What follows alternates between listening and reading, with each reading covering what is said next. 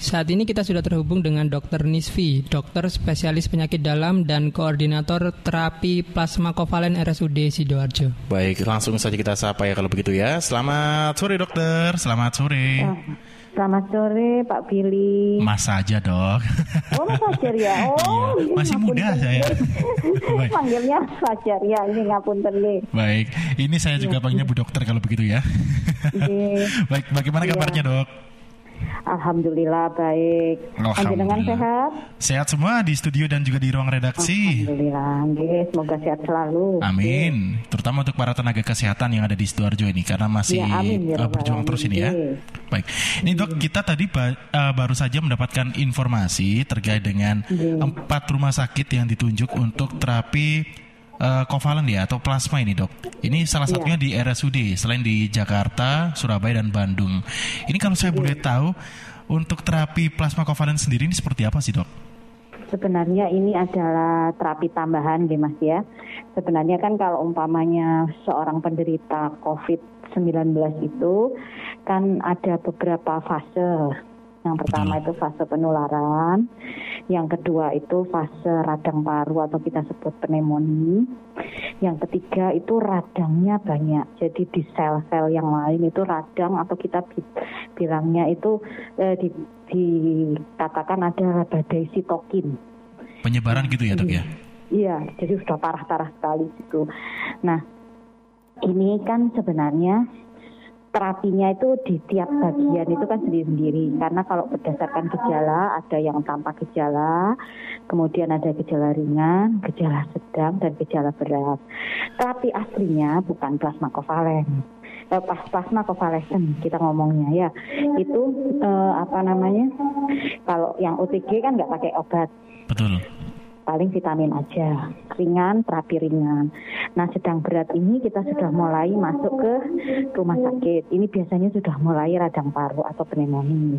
Nah, terapinya tetap pneumonia, jadi ada antibiotik, kemudian ada kalau batuk di terapi batuknya, kemudian kalau dia panas terapi panasnya, kalau dia tidak bisa makan kita benahi makanannya, jadi uh, intiknya atau makan minumnya harus diperbaiki. Kemudian umpamanya ada gangguan pencernaan, umpamanya tidak bisa ke belakang, gitu juga harus diperbaiki. Jadi banyak yang dikerjakan. Itu posisi kalau sudah ngamar. Nanti kalau umpamanya sudah berat, itu bisa sampai kita menggunakan alat bantu apa seperti ventilator. Oke, Kalau yang di pneumonia kan masih oksigen oksigen. Nah, setelah itu ventilator. Nah, di mana letak plasma kovalen? Plasma kovalen ini adalah terapi tambahan. Jadi sebenarnya contohnya ya, ini kan COVID itu kita anggap sekarang ini adalah musuh dari manusia. Betul. Ya, nah dia itu musuh kita. Nah, manusia itu kita, uh, eh, badannya manusia itu tidak semuanya mampu bertahan terhadap COVID, tapi ada yang bertahan. Contohnya sampean ya panjenengan, saya, kemudian teman-teman medis yang sekarang tidak tidak sakit walaupun terpapar itu karena apa? Karena kita mempunyai antibodi. Oh, baik. Antibodi yang baik itu menyebabkan kita kuat terhadap paparan COVID-19 ini. Betul. Nah, nah terus gimana caranya? Kok sudah sakit? Kalau mamanya sudah sakit sebenarnya kalau mamanya belum sakit kita bisanya harusnya ditambah imunnya. Nah, kalau sudah sakit tandanya kan sudah sakit. Itu sudah pasti imunnya rendah. Oh, nah, pada baik. saat imunnya rendah itu kita harus menambah imun. Jadi antibodinya ditambah. Nah, letak plasma kovalen itu adalah di sini. Jadi umpamanya COVID-nya itu kalau saya bilang sama pasien COVID-nya mamanya lima, ibu itu punya satu antibodi atau tentara. Nah saya kan harus apa itu e, memberi empat lagi tentara yang untuk bisa berperang terhadap COVID ini. Nah, itu empat tentara itu didapatkan dari plasma konvalesen ini. Oh, plasma konvalesen ini didapat dari darah pasien-pasien yang sudah sembuh dari COVID yang sudah dibersihkan dari barang-barang yang tidak dibutuhkan. Jadi yang kita ambil memang plasma plasmanya. Jadi plasma itu adalah cairan yang dari darah. Jadi darah merahnya, darah putihnya, kepingnya itu semuanya nggak diambil. itu sudah di kita bilangnya namanya apareses alatnya. Jadi oh, alatnya oh, itu memang untuk meng, memisahkan sendiri-sendiri bahan apa yang harus kita masukkan. Nah, yang kita masukkan itu adalah plasma, yang isinya adalah antibodi. Begitu, Mas. Baik, berarti uh, secara garis besarnya ini transplantasi plasma darah dari yang sudah sembuh tadi ya, Bu ya? Iya, ya, contohnya kita bilang donor ya. Jadi pendonoran plasma dari orang yang sudah sembuh kepada orang yang sekarang itu dianggap rendah imunitasnya atau okay, antibodinya karena dia sekarang sedang sakit di rumah sakit. Oh, gitu. jadi untuk yang sudah sembuh ini kemarin saya juga sempat uh, dapat statement dari Bu Gubernur cenderung yang sudah sembuh ini bahkan lebih uh, memiliki kekebalan begitu ya? G, kan memang kalau umpamanya sudah pernah terpapar COVID itu biasanya yang dibentuk adalah antibodi. Itu sudah seperti zaman apa itu mulai dari dulu skala itu ilmunya begitu. Jadi terpapar sesuatu itu nanti akan sama tubuh kita dari Allah yang Maha Kuasa itu dibentukkan daya tahan atau kekebalan berupa antibodi. Nah, biasanya yang banyak itu adalah orang yang sudah sembuh dari sakit gitu. Baik, ini merupakan yang kabar dari COVID gembira ini ya. maksudnya, COVID Betul. Ini. kabar gembira ini berarti untuk seluruh warga Indonesia ya, karena dari Kementerian Kesehatan kabarnya dari empat ini nanti juga bisa diikuti yang lain, begitu ya Bu ya? Oke, diharapkannya begitu. Baik, dok ini tadi uh, saya juga sempat dapat pertanyaan yang okay. bisa mendapatkan uh, transplantasi atau donor plasma darah ini di usia berapa saja dok? Ini sementara saat ini itu adalah orang-orang yang apa namanya di apa namanya di, sudah di rumah sakit ya. Sakit maksudnya sudah dipastikan dia menderita COVID-19 secara swab. Swab itu PCR jadi hmm. sudah diperiksa pasti bahwa dia COVID-19 kemudian usianya di atas 18 tahun di bawah 60 tahun. Dan diharapkan dia belum terjadi gangguan yang terlalu berat terhadap penyakitnya itu. Jadi mamanya eh, komplikasi ya harapnya masih di sesak nafasnya. Jadi belum ke lain-lainnya kan bisa ada yang sampai ke gagal ginjal, ada yang ke gagal jantung, ada yang ke gagal apa namanya liver itu diharapkan jangan sampai yang itu. Oh, gitu. baik. Jadi jangan sampai sakitnya ke sana. Makanya dipilih yang masih sebaiknya memang sudah berat tapi belum sampai sudah sangat berat sekali. Kalau kanker mungkin uh, stadium lanjut begitu ya dok ya?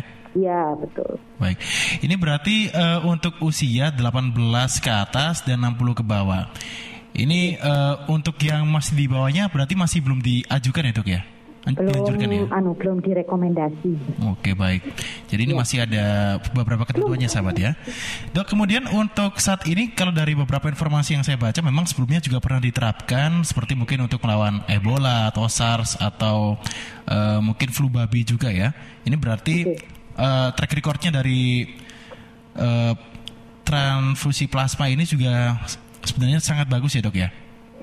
Sebenarnya sudah pernah dikerjakan, cuma memang ya mungkin karena zamannya itu belum seperti sekarang, jadi belum didata dengan baik, sehingga berdasarkan penelitiannya tidak terlalu banyak yang apa namanya dipublikasikan.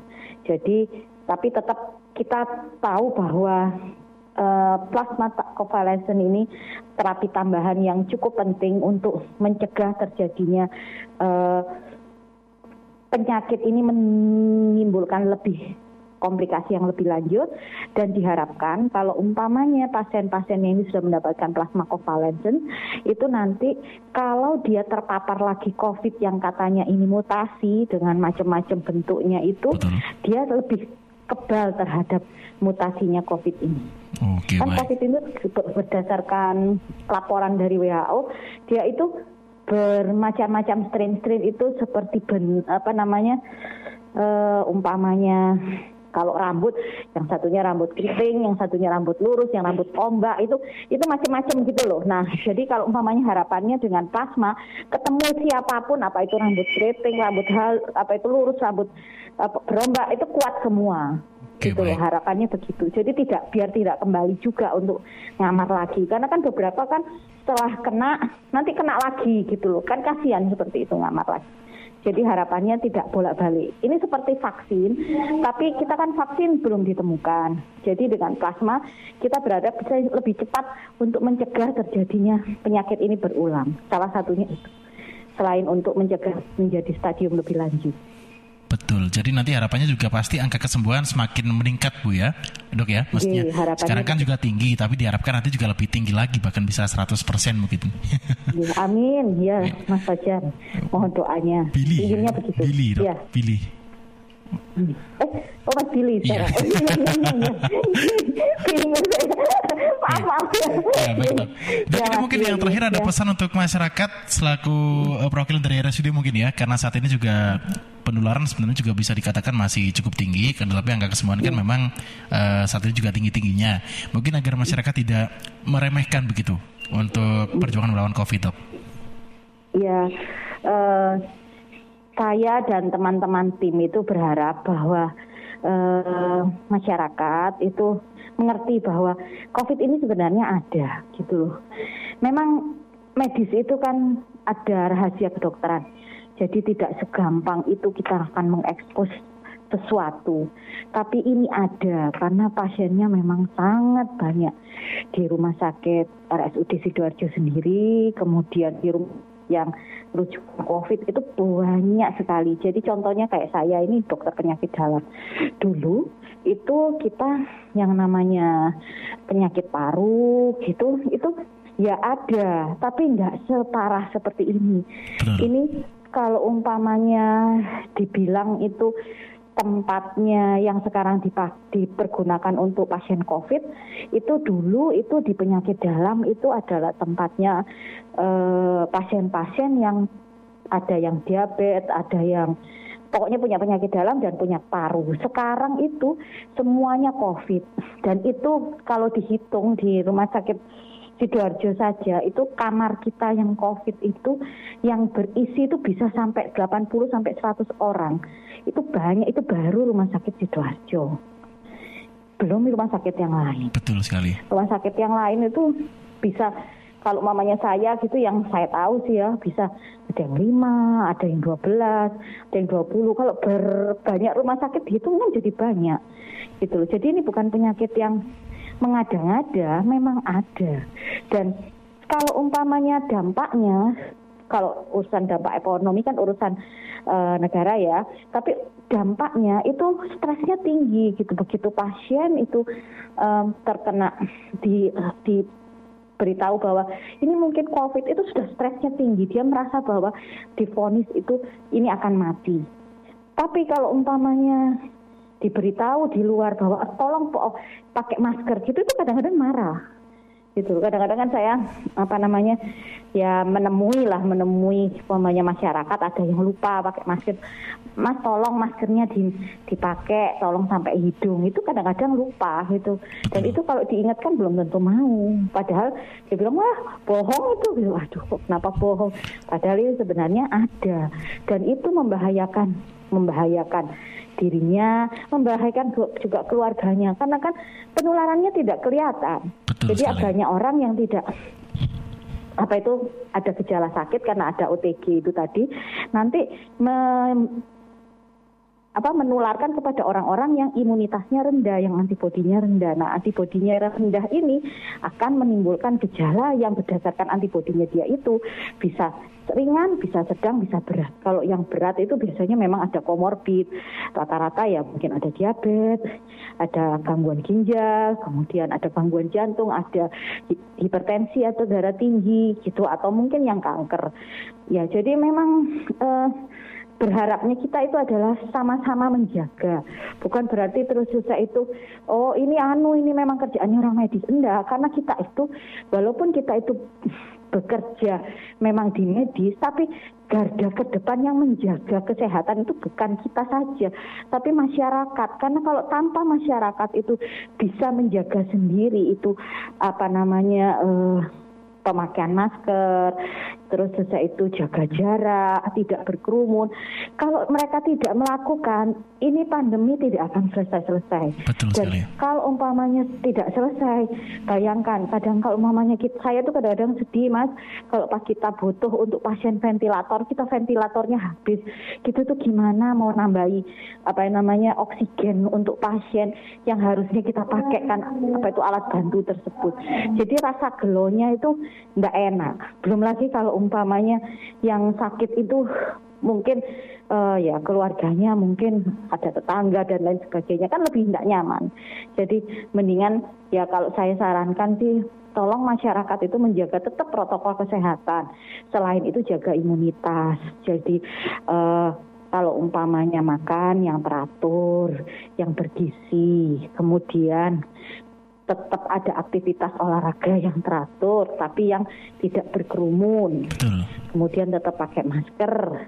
Kemudian harus bisa uh, berjemur, diusahakan di jam-jam tertentu yang kita rekomendasikan itu ya minimal 15 menit lah untuk menjaga imunitas. Jadi kalau umpamanya itu dijaga, kemudian protokol kesehatan masker dipakai, kemudian uh, tidak berkerumun, kemudian jaga jarak. Insya Allah cepat apa itu bisa tertangani pandemi ini dan Betul kita sekali. berharap ekonomi juga cepat berjalan. Dan kalau seperti ini satu sakit, satu sakit, lama-lama ya nggak jalan-jalan semuanya. Betul sekali. Jadi memang kesadaran masyarakat ini menjadi kunci yang paling utama ya untuk membantu tenaga medis juga. Iya mas. Iya. Baik, kalau pilih dokter, terima kasih atas waktunya. Semoga untuk uh, segala upaya yang dilakukan, termasuk tadi untuk terapi plasma kovalen juga bisa uh, berjalan dengan lancar ya, agar nanti iya, masyarakat juga yang saat ini terdampak bisa segera teratasi juga. Baik kalau begitu dok, terima kasih atas waktunya. Uh, beserta dengan seluruh kru suara Sidoarjo mengucapkan semoga sehat selalu ya untuk seluruh tenaga medis, amin, ya apalagi yang ada di Sama-sama RSUD Sidoarjo. Baik, kalau begitu terima kasih dok. Assalamualaikum. Ya. Waalaikumsalam warahmatullahi wabarakatuh.